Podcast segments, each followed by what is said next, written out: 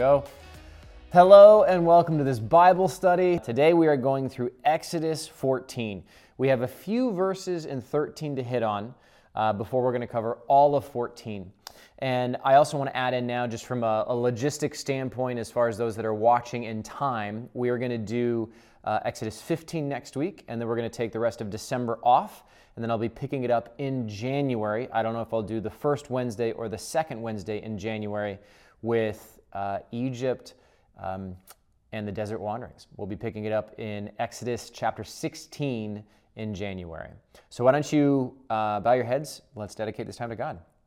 Lord, thank you. Thank you for your word. Thank you that you lead us, Lord, that you are our pillar that we can follow, that you've given us your word as a guide to light our path of where we should go and what we should do, as a resource for us to know who you are and what you want from us. Thank you, Lord. I pray that you will speak through me. I pray that you will open the ears and the hearts and the minds of those people that are listening and watching right now. I pray all this in Jesus' name. Amen. Okay, this one will not be as long as the last two in talking about the Passover, but today we are going to see the parting of the Red Sea. We're going to see the Israelites leaving Egypt and going off into the desert, and Pharaoh pursuing them, and then them crossing the Red Sea. Exciting stuff. So we're going to do this in, I think, three chunks is the layout today. We have Exodus 13, verse 17 through the end of 13, which is verse 22. Then chapter 14, verse 1 through verse 14. And then the third chunk is the parting of the Red Sea, which is Exodus 14, verse 15 through the end of 14, which is verse 31. So why don't you grab your Bibles and join me, 13:17.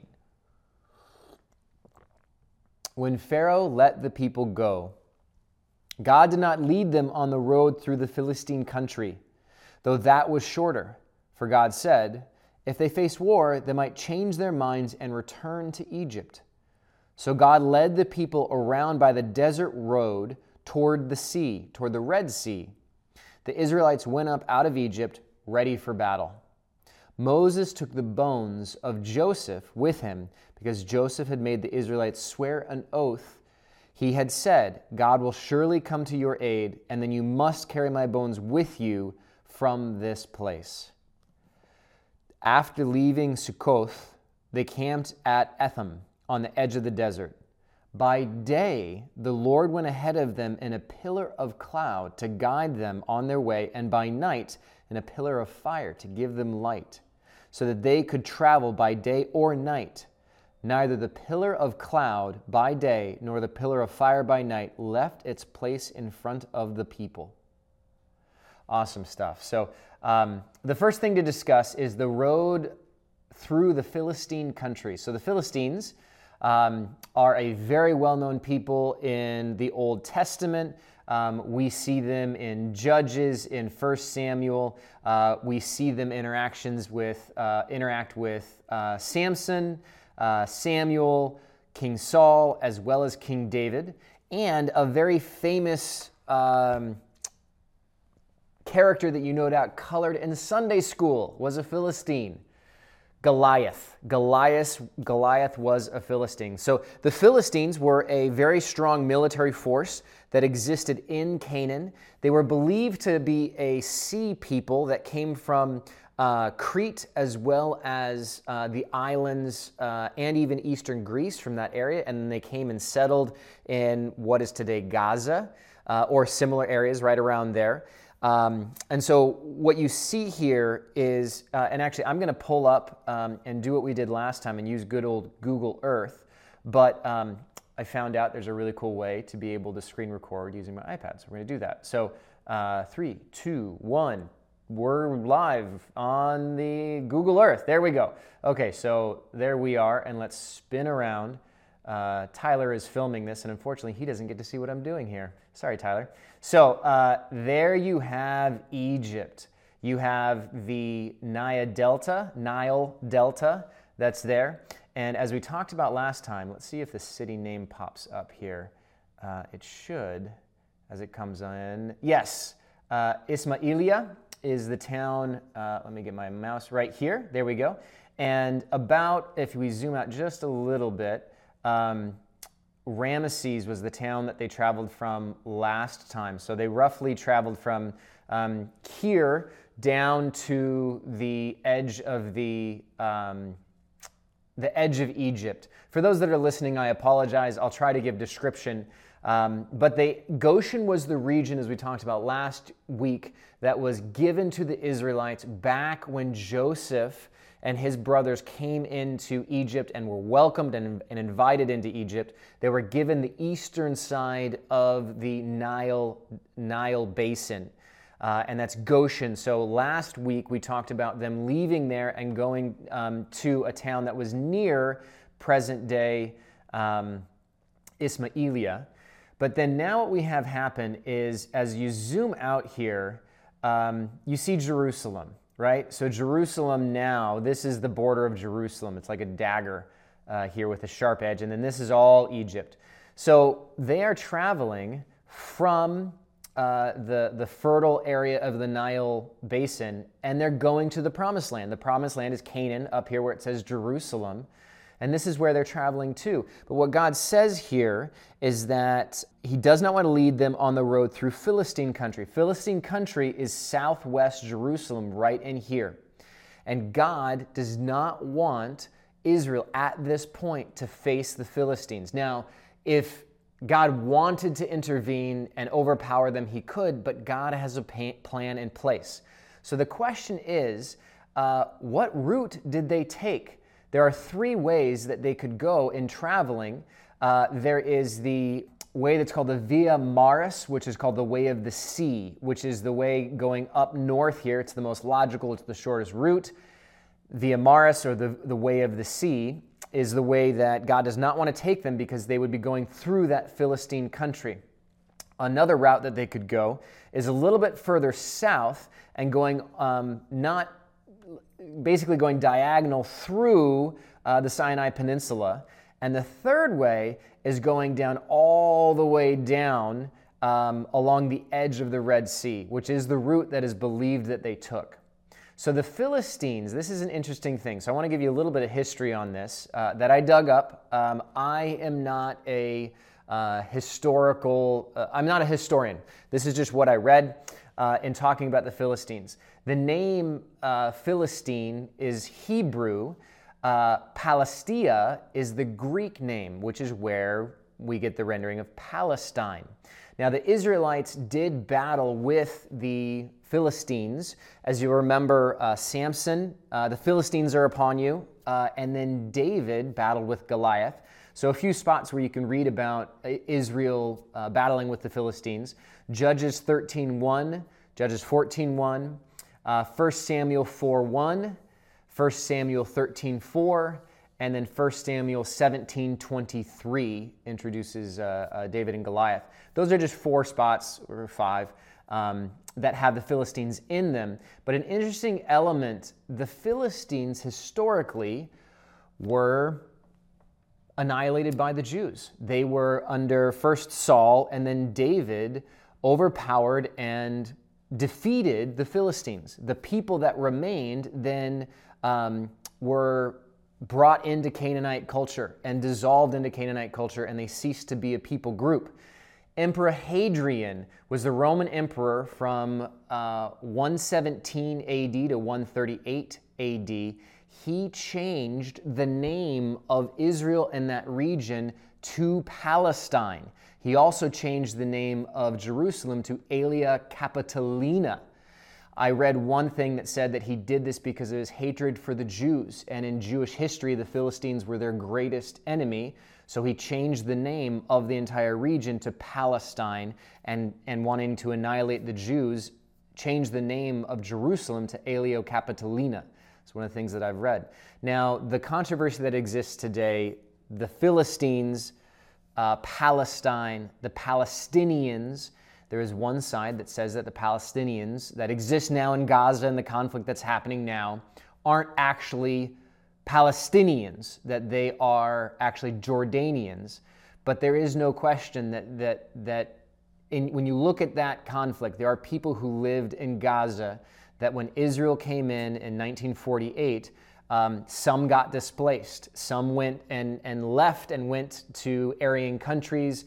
And there is there are different sides. I am not a historian. I am not versed in these elements. But what the Bible does say is that the Philistines were destroyed by Saul as well as King David. Just something interesting to think about, that that's still a tension that exists today. So as we look at this, the question is, why did God not take them in the shortest route? And God clearly says that he does not want them. If they face war, they might change their minds and return to Egypt. And we're going to see that. You see this in Numbers. I believe that it's Numbers 14. I could be wrong on that, but I believe it's Numbers 14 where you see Moses and Aaron trying to plead with the people to cross over into the promised land, but the people are afraid and they don't trust in God. And as a result of that, God says, okay, you don't believe me, you don't trust me. None of you who were alive in Egypt and joined in the Exodus will ever see the promised land. And that led to it taking 40 years of wandering in the desert before they were able to take the promised land. God says, and again, I believe it's Numbers 14. I'll put the verse up. God says that no one over 20 will be able to cross over into the promised land because they didn't believe. God knew what they were going to do. God also had a plan in place, and we're going to see this as we're going to talk about God wanting to glorify himself. We're going to hit on that before the end, but God still has a role for Pharaoh in this, and he still wants to do amazing, mighty work that will bring glory to himself. And so God has a plan in place. And so he leads Israel in kind of a wandering sort of way that we're going to see that causes Pharaoh to say, okay, they have no idea what they're doing. They're weak. We can bring them back. And we're going to see that in a second. And Pharaoh is going to pursue them. A few Bible passages here. Proverbs 3:5-6. Trust in the Lord with all your heart and lean not on your own understanding. In all your ways submit to him, and he will make your path straight. Now, the New King James Version is even more appropriate for our study today. In all your ways, acknowledge him, and he will direct your path. Imagine from their perspective, why are we wandering around? Why can't we just go the direct route? So many times in life, we think we're off our plan. It's like we're supposed to be going this direction for whatever reason, hardship faces, doors are closed, and for whatever reason we have to go another direction, and we get bitter and we get upset, but it very well might be that God has a plan in place. Joseph being sold as a slave into Egypt, God had a plan that to use Joseph through his hardship to save Israel and bring them down into Egypt. And then the Bible talks about refining them in the fire and growing them as a people group into a mighty nation. And we've discussed this. There's between 2 and 2.5 million people that partake in the Exodus. God had a plan in place. God has a plan in place for your life if you will trust him in that. There are times at which there's hardship. You might have caused that own hardship on yourself, and you might have to deal with that, but it very well might be that God has a plan in place for you. Pray about it. Ask him to give you insight, to give you explanation. Sometimes he does and sometimes he doesn't. Sometimes we're just meant to trust him and follow him. Wearsby is one of the commentaries that I enjoy. And he said, and related to this, we may not always understand the way he chooses or even agree with it, but his way is always the right way. Okay, we're only a few verses in. I got to keep going. Joseph's bones. Verse 19, Moses took the bones of Joseph with him because Joseph had made the Israelites swear an oath. Those of you who have been with us for a while, you know that at the very end of Genesis, Joseph gives an interesting instructions to the Israelites. So flip with me to Genesis 50. Flip with me to Genesis 50, right at the very end of the book. Genesis 50, Verse 22, Joseph stayed in Egypt along with all of his father's family. He lived 110 years, and he saw the third generation of Ephraim's children. Also the children of Machir, son of Manasseh, were placed at birth on Joseph's knees. This is right at the very end of his life. Verse 24, then Joseph said to his brothers, I'm about to die, but God will surely come to your aid and take you up out of this land to the land he promised on oath to Abraham, Isaac, and Jacob. Joseph is referencing back to the promise God made in Genesis 15 to Abram. He's referencing to this. You are going to be in a land that is not your own. You're going to be there for 400 years, but I will remember you and I will take you up out of there. That's what he's referencing here. And Joseph knows that God has made that promise to Abraham, and Joseph knows that you are going to be in Egypt for a period of time, but God will remember you and take you out of there. God will take you out. This is a promise that was given to Israel. Verse 25, and Joseph made the Israelites swear an oath and said, God will surely come to your aid, and then you must carry my bones up from this place. Verse 26, so Joseph died at the age of 110, and after they embalmed him, he was placed in a coffin in Egypt. This now is the fulfillment of that. Verse 19, Moses took the bones of Joseph with him because Joseph had made the Israelites swear an oath. He had said, God will surely come to your aid, and then you must carry my bones up with you from this place. It's almost word for word from Genesis 50, from quoting what Joseph had said. And you actually, if you want to, you can read Joshua 24:32 is Joshua actually burying Joseph's bones in Canaan, in the Promised Land. Okay, continuing on, let's actually look at the pillar of cloud and fire, okay? I'm going to skip ahead, so I'll be reading a little bit of what we're going to read again, and it'll be, we'll be over it twice, and that's okay. But we have several times in 13 and 14 that this pillar of cloud by day and pillar of fire by night is mentioned. Verse 21, by day the Lord went ahead of them in a pillar of cloud to guide them on their way, and by night in a pillar of fire to give them light. Chapter 14, verse 19, then the angel of God who had been traveling in front of Israel's army withdrew and went behind them. The pillar of cloud also moved from in front and stood behind them, coming between the armies of Egypt and Israel throughout the night. The cloud brought darkness to the one side and light to the other side, so neither went near the other all night long. Then skipping down to verse 24, during the last watch of the night, the Lord looked down from the pillar of fire and cloud at the Egyptian army and threw it into confusion. This is a angel of God we have on verse 19 who is... in this pillar of cloud and fire, it is a guiding light. I can't imagine what this must have been like to have this column of cloud, which provided them shade from the bright sun, but later on we're going to see it actually divides them and prevents the Egyptian army from finding them. It provides light for Israel and darkness for Egypt. Imagine what it would have been like. In the future, we're actually going to see God speaking through the cloud. Exodus 33, 9 through 10, Numbers 12, 5 through 6, Deuteronomy 31, 15 through 16, and Psalm 99, verse 7 are all instances of God speaking from this cloud. It stays with... Verse 22 of 13, neither the pillar of cloud by day nor the pillar of fire by night left its place in front of the people. This will continue to be a guiding element, and God's present with the Israelites. Let's actually flip to the very end of Exodus. We just read the very end of Genesis. Let's do the last few verses of Exodus, picking it up on Exodus 40, verse 34. Exodus 40, verse 34.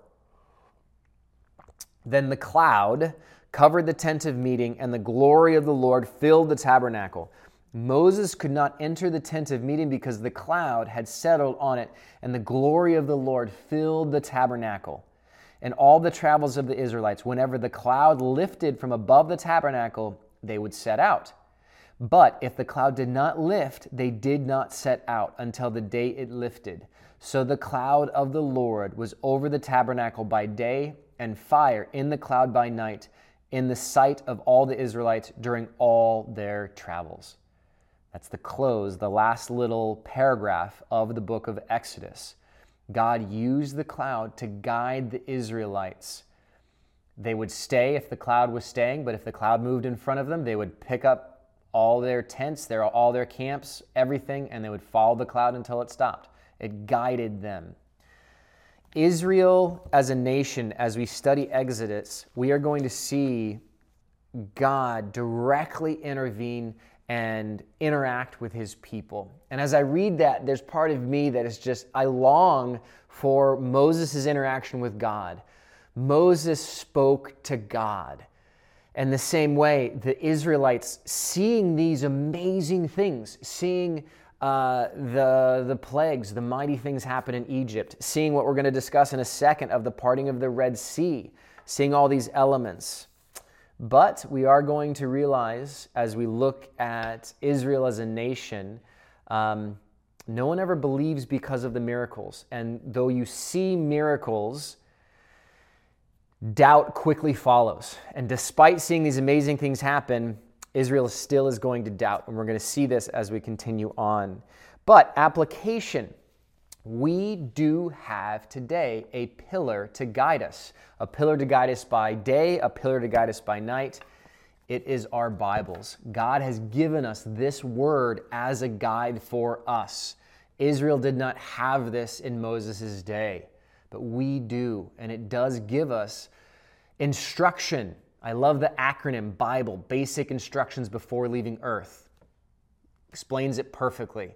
Use this as a pillar in your life to guide you by day or by night, when you're on the top of the mountain or when you're in the valley. This is your resource to use. Continuing on, we are going to read the first 14 verses of chapter 14. Chapter 14, verse 1. Then the Lord said to Moses, "Tell the Israelites to turn back and encamp near Pi Hahiroth, between Migdol and the sea. They are to encamp by the sea, directly opposite Baal Zephon.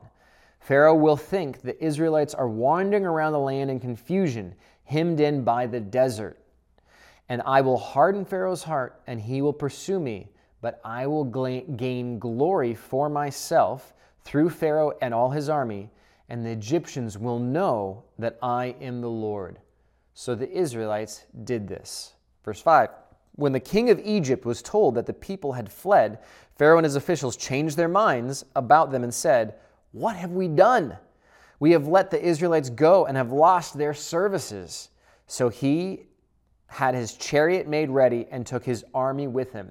He took 600 of his best chariots, along with all the other chariots of Egypt, with officers over all of them.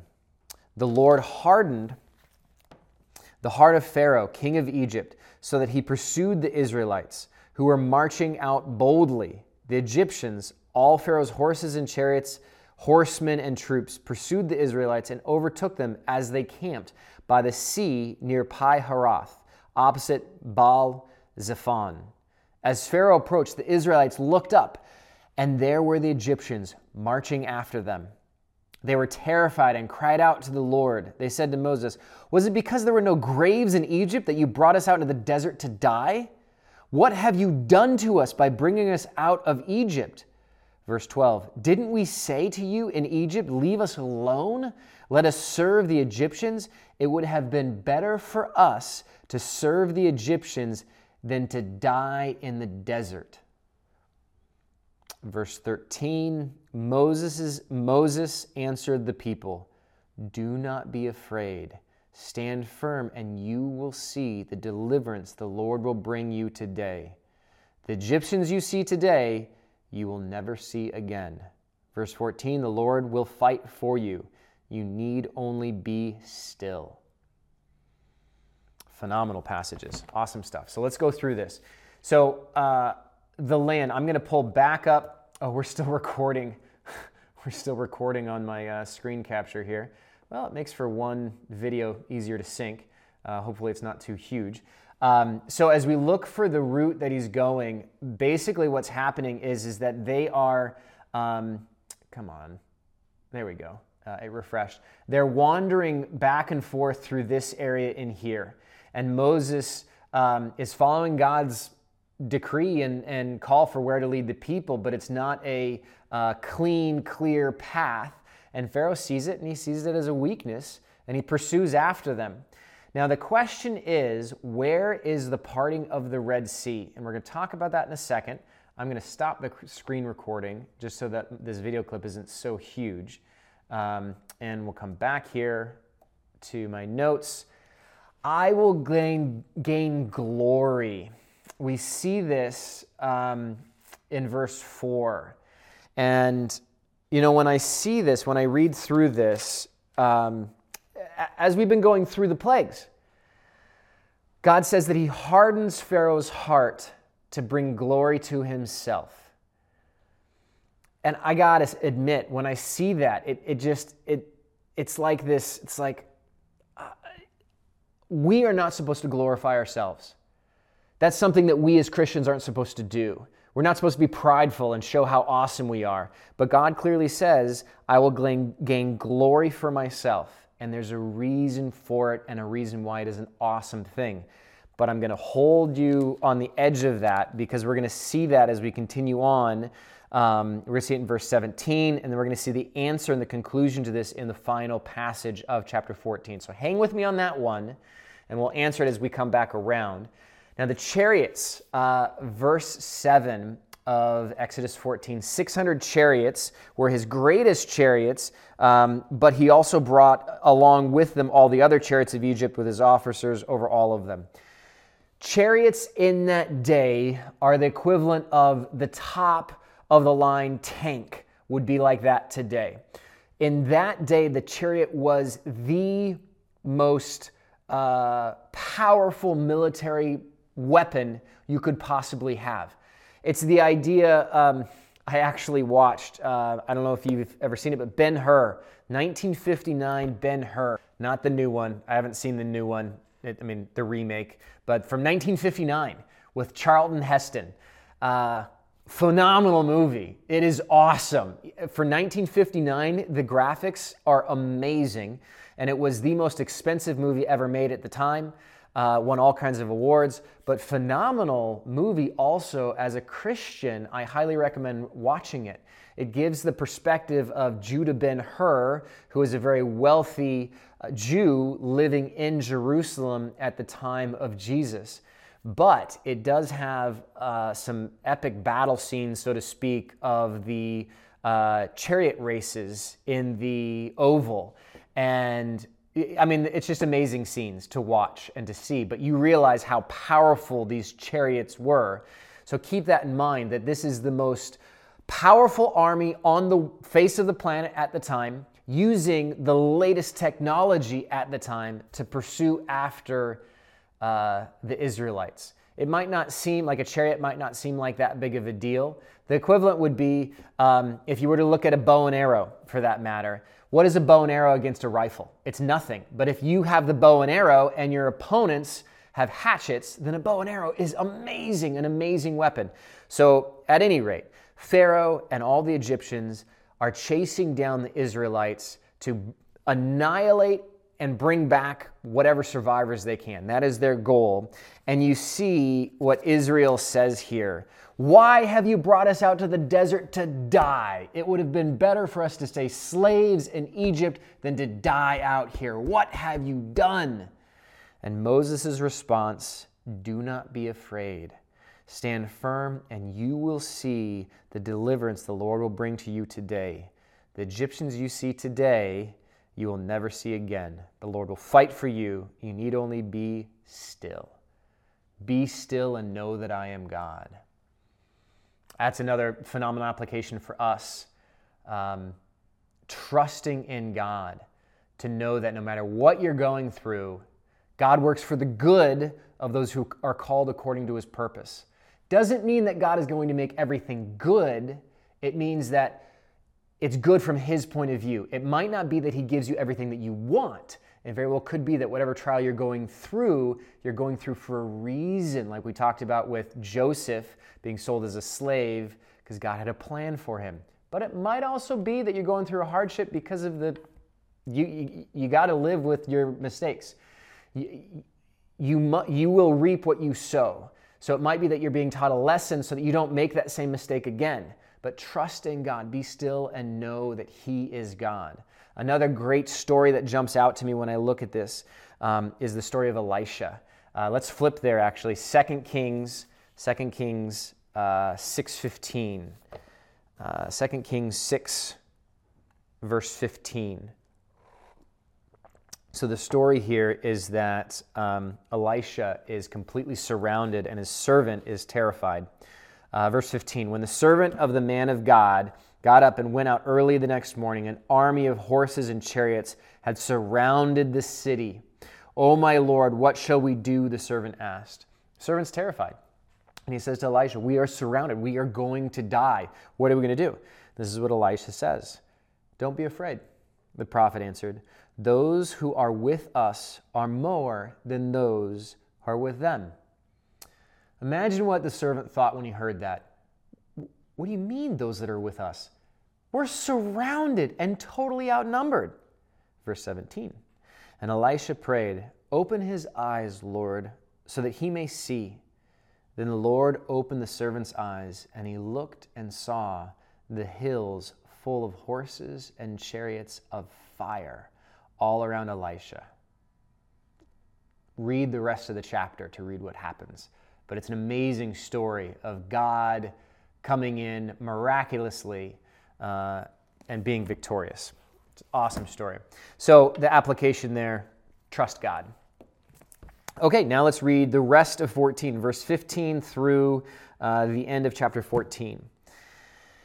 Then the Lord said to Moses, "Why are you crying out to me? Tell the Israelites to move on. Raise your staff and stretch out your hand over the sea to divide the water so that the Israelites can go through the sea on dry ground. I will harden the hearts of the Egyptians so that they will go in after them, and I will gain glory through Pharaoh and all his army, through his chariots and his horsemen. The Egyptians will know that I am the Lord when I gain glory through Pharaoh, his chariots, and his horsemen." Then the angel of God, who had been traveling in front of Israel's army, withdrew and went behind them. The pillar of cloud also moved from in front and stood behind them, coming between the armies of Egypt and Israel. Throughout the night, the cloud brought darkness to the one side and light to the other side, so neither went near the other all night long. Then Moses stretched out his hand over the sea, and all the night the Lord drove the sea back with a strong east wind and turned it into dry land. The waters were divided, and the Israelites went through the sea on dry ground, with a wall of water on their right and on their left. Verse 23, the Egyptians pursued them, and all Pharaoh's horses and chariots and horsemen followed them into the sea. During the last watch of the night, the Lord looked down from the pillar of fire and cloud at the Egyptian army and threw them into confusion. He jammed the wheels of their chariots so they had difficulty driving. And the Egyptians said, "Let's get away from the Israelites. The Lord is fighting for them against Egypt." Then the Lord said to Moses, "Stretch out your hand over the sea so that the waters may flow back over the Egyptians and their chariots and horsemen." Moses stretched out his hand over the sea, and at daybreak the sea went back to its place. The Egyptians were fleeing toward it, and the Lord swept them into the sea. The water flowed back and covered the chariots and horsemen, the entire army of Pharaoh that had followed the Israelites into the sea. Not one of them survived. But the Israelites went through the sea on dry ground, with a wall of water on their right and on their left. That day the Lord saved Israel from the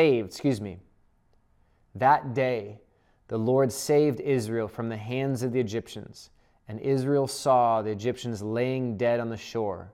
Verse 31, and when the Israelites saw the mighty hand of the Lord displayed against the Egyptians, the people feared the Lord and put their trust in him and in Moses his servant.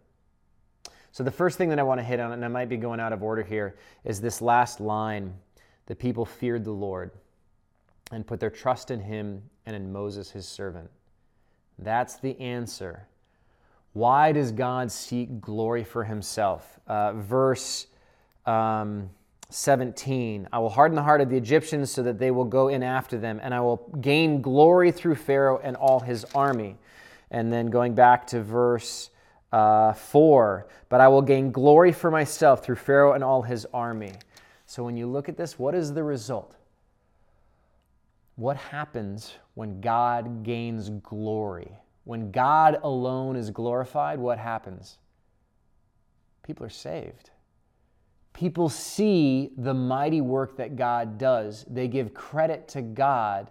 They fear him in a healthy and reverent way.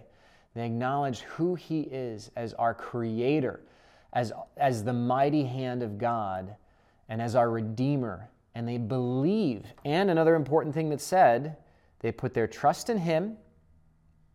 They put their trust in him and in Moses, his servant. Throughout the Bible, when God is glorified, when man is glorified and man gets the credit, man's going to screw that up. It's a guarantee that any human being that you put your trust in is going to let you down. It's a guarantee. We are all sinners. We have all fallen short of the glory of God. So if you are following someone and you are giving them the glory, be warned, they're going to let you down. But when God gets the glory, people are saved. Lives are changed and people are saved. That is why God puts us in situations that only God can get credit for it. When you look at Gideon, the story of Gideon, where he was facing the Midianites, and he had a massive force that was going against him, and he looked at his military that was a decent number, but not enough, and God said, yeah, you got too many. And Gideon's like, what? I have too many? Yeah, you have too many. Do this. Cut them down in half. Half of them left. And God says again, you still have too many. And he did something else to where they go up and then drink the water, and those that stick their heads in versus those that cup the water. He filtered them down to a small, small number so that when Israel beat them and won the day, there's no way that Gideon and his army could have credit. God alone could be glorified. And why? Because when God alone is glorified and not man, then people are saved. That's the reason why it's so significant and so important, and why God is seeking glory. Sorry for that long tangent. The parting of the Red Sea. Let's talk about the parting of the Red Sea. So where did this happen? Where did the parting of the Red Sea happen? Okay, we're going to go back to Google Earth, and I'm going to turn back on my screen recording. 3, 2, 1, and there we go. We got our screen recording. Okay, so this is the Sinai Peninsula. We have Egypt on the west. You have Israel on the right. Now, there are three potential locations that biblical scholars, biblical archaeologists believe could be potential locations for where the parting of the Red Sea could have happened. And in fact, I want to pull up an article. This is a resource, Armstrong Institute of Biblical Archaeology, and this is a article that is titled, Where Did the Red Sea Crossing Take Place? And this is, look at that photo. I apologize for those people who are listening to this. This is a satellite image of the Sinai Peninsula. And you have up here, where all the clouds are over, is the Nile Basin, the Nile River Delta. Then you have the Suez Canal is in the clouds right here. Then you have the Gulf of Suez on right here, and then the Gulf of Aqaba. So there are three potential locations where people think, scholars, etc., say the parting of the Red Sea happened. The first one is actually not the Red Sea, but the Sea of Reeds. And when you look at the Hebrew for Red Sea, it could actually be interpreted as Sea of Reeds. And one of the environmental, the natural argument. You remember how we've been talking about the naturalist arguments as we've been going through the plagues, and the naturalistic point of view is saying that everything that happened was just a natural event, and that those that believe say that God was using Mother Nature for his purposes, and those that don't believe in the miracles simply say that the Israelites were superstitious and it was just a series of bad things that happened that they attributed to be plagues. So the first of the three, parting of the Red Sea, the argument is that they didn't. It wasn't some miraculous parting of the Red Sea. It was north of the Gulf of Suez, where present-day Suez Canal is, and it was a shallow area that fluctuated with the tides, and it was a sea of reeds. And what happened was that they timed it right, so that they went through at low tide, and it might have been a very windy day where it dried out the area, and by the time they got to the other side, the tide had risen and killed all of the Egyptians, but the Israelites got through safely. And as I look back in my notes here, verse 21 of chapter 14, if you read just verse 21 on its own, you can actually justify this argument. You can't read anything around it, but just verse 21. Then Moses stretched out his hand over the sea, and all that night the Lord drove the sea back with a strong east wind and turned it into dry land. Boom. If you just read that out of context, you could make the argument that it was a sea of reeds, and that it was just a natural thing that occurred. But you can't read anything around it at all. You can't read the following verse, verse 22. The waters were divided, and the Israelites went through the sea on dry ground with a wall of water on their right and on their left. And again, verse 29, but the Israelites went through the sea on dry ground with a wall of water on their right and on their left. So there's two other potential locations, and both of them see this as a miraculous occurrence that is God stepping in, intervening, and parting the Red Sea so that they could walk through on dry ground with a gigantic wall on either side. If you've seen The Prince of Egypt, which is done by, I think it's DreamWorks, it's a great animated series that came out, or animated movie. I love it. But it paints the picture, and boom, the water spread. Same thing. Charlton Heston, again, is in the Ten Commandments, and you see the same thing, the parting of the Red Sea, this miraculous thing.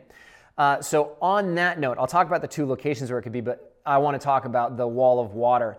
God's greatness was shown through it. That's the most important thing. As we were talking about before, God is seeking glory to save his people, the Israelites, to bring them into a loving relationship, but a trusting relationship in him, which is why he's doing this.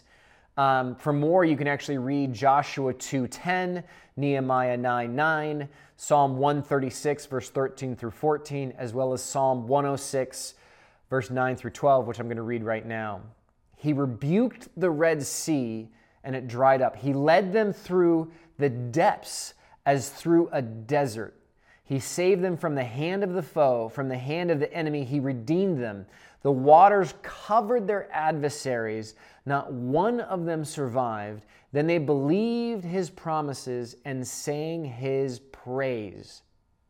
Let's actually flip to next week. We're going to look at Exodus 15, but I want to just skip ahead just a little bit and read verse 4 through 8 of 15. This is what's called the Song of Moses. This is a song that Moses writes to glorify God. And verse 4, he says, Pharaoh's chariots and his army, he is hurled into the sea. The best of Pharaoh's officers are drowned in the Red Sea. The deep waters have covered them. They sank to the depths like a stone, to the depths like a stone. Your right hand, Lord, was majestic in power. Your right hand, Lord, shattered the enemy. Continue on, verse 7. In the greatness of your majesty, you threw down those opposing you. You unleashed your burning anger. It consumed them like stubble. By the blast of your nostrils, the waters piled up. The surging waters stood up like a wall. The deep waters congealed into the heart of the sea. That's not a tide shifting. That's not wading through waist-deep water.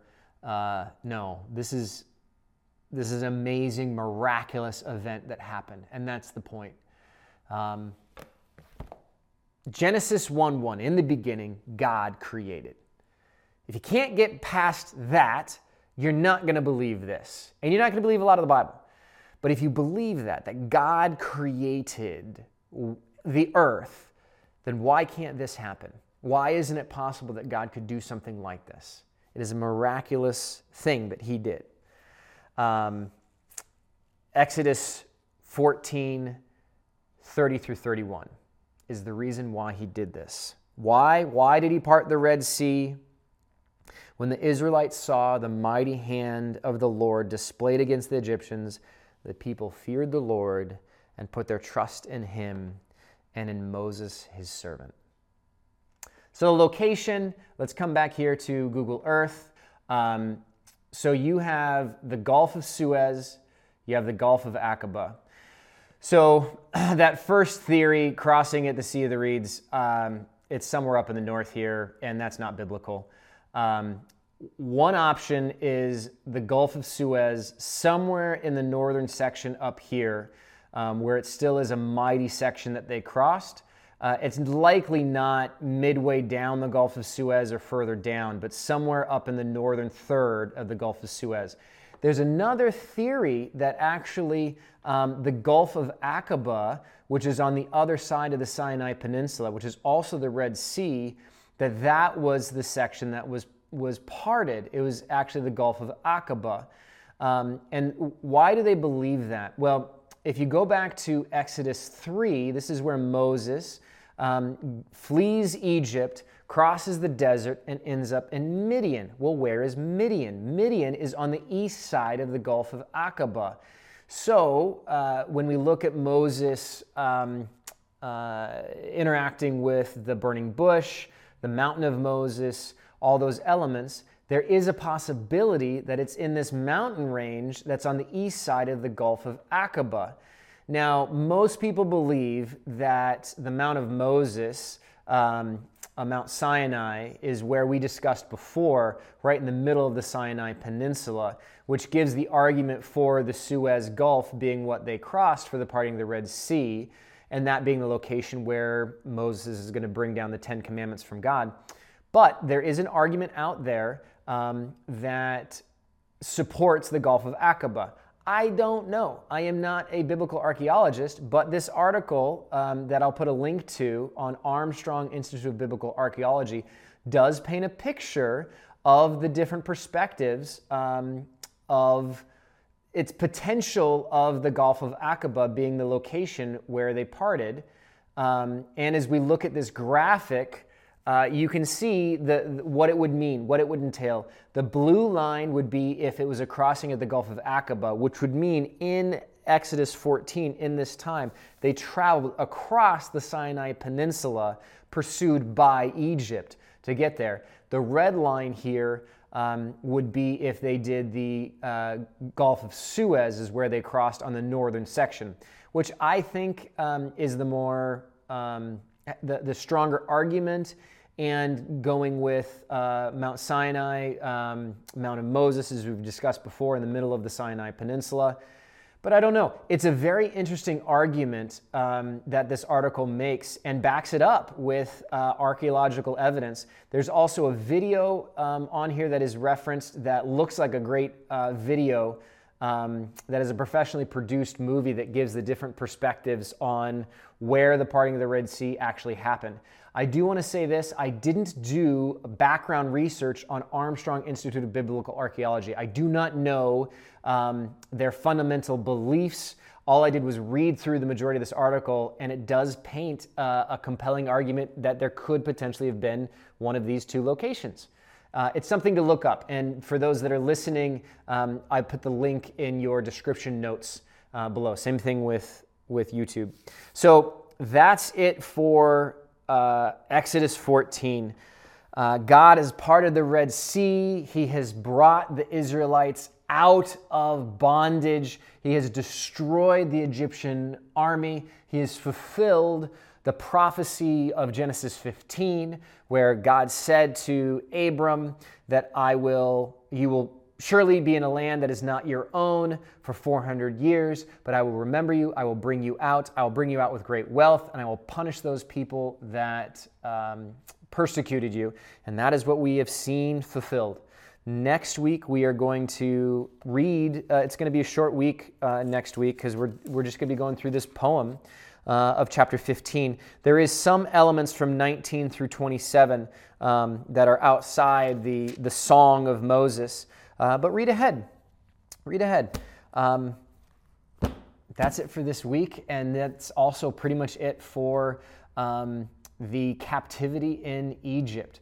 We're going to continue on to the second half of Exodus, where we're going to be looking at the desert wanderings, that time of 40 years that the Israelites are going to spend wandering in the desert.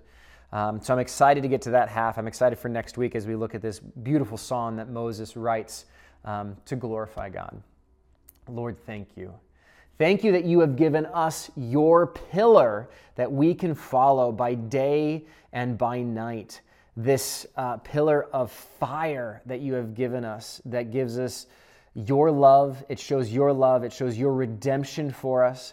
I pray that we will put it to memory and use it as a resource to light our path, to guide us in both the day and the night. I pray that those that are listening now, Lord, will renew their faith in you and their faith in your word as the pillar in their life to guide them. Thank you, Lord. I pray all this in Jesus' name. Amen. See you guys next week as we continue on to Exodus 15.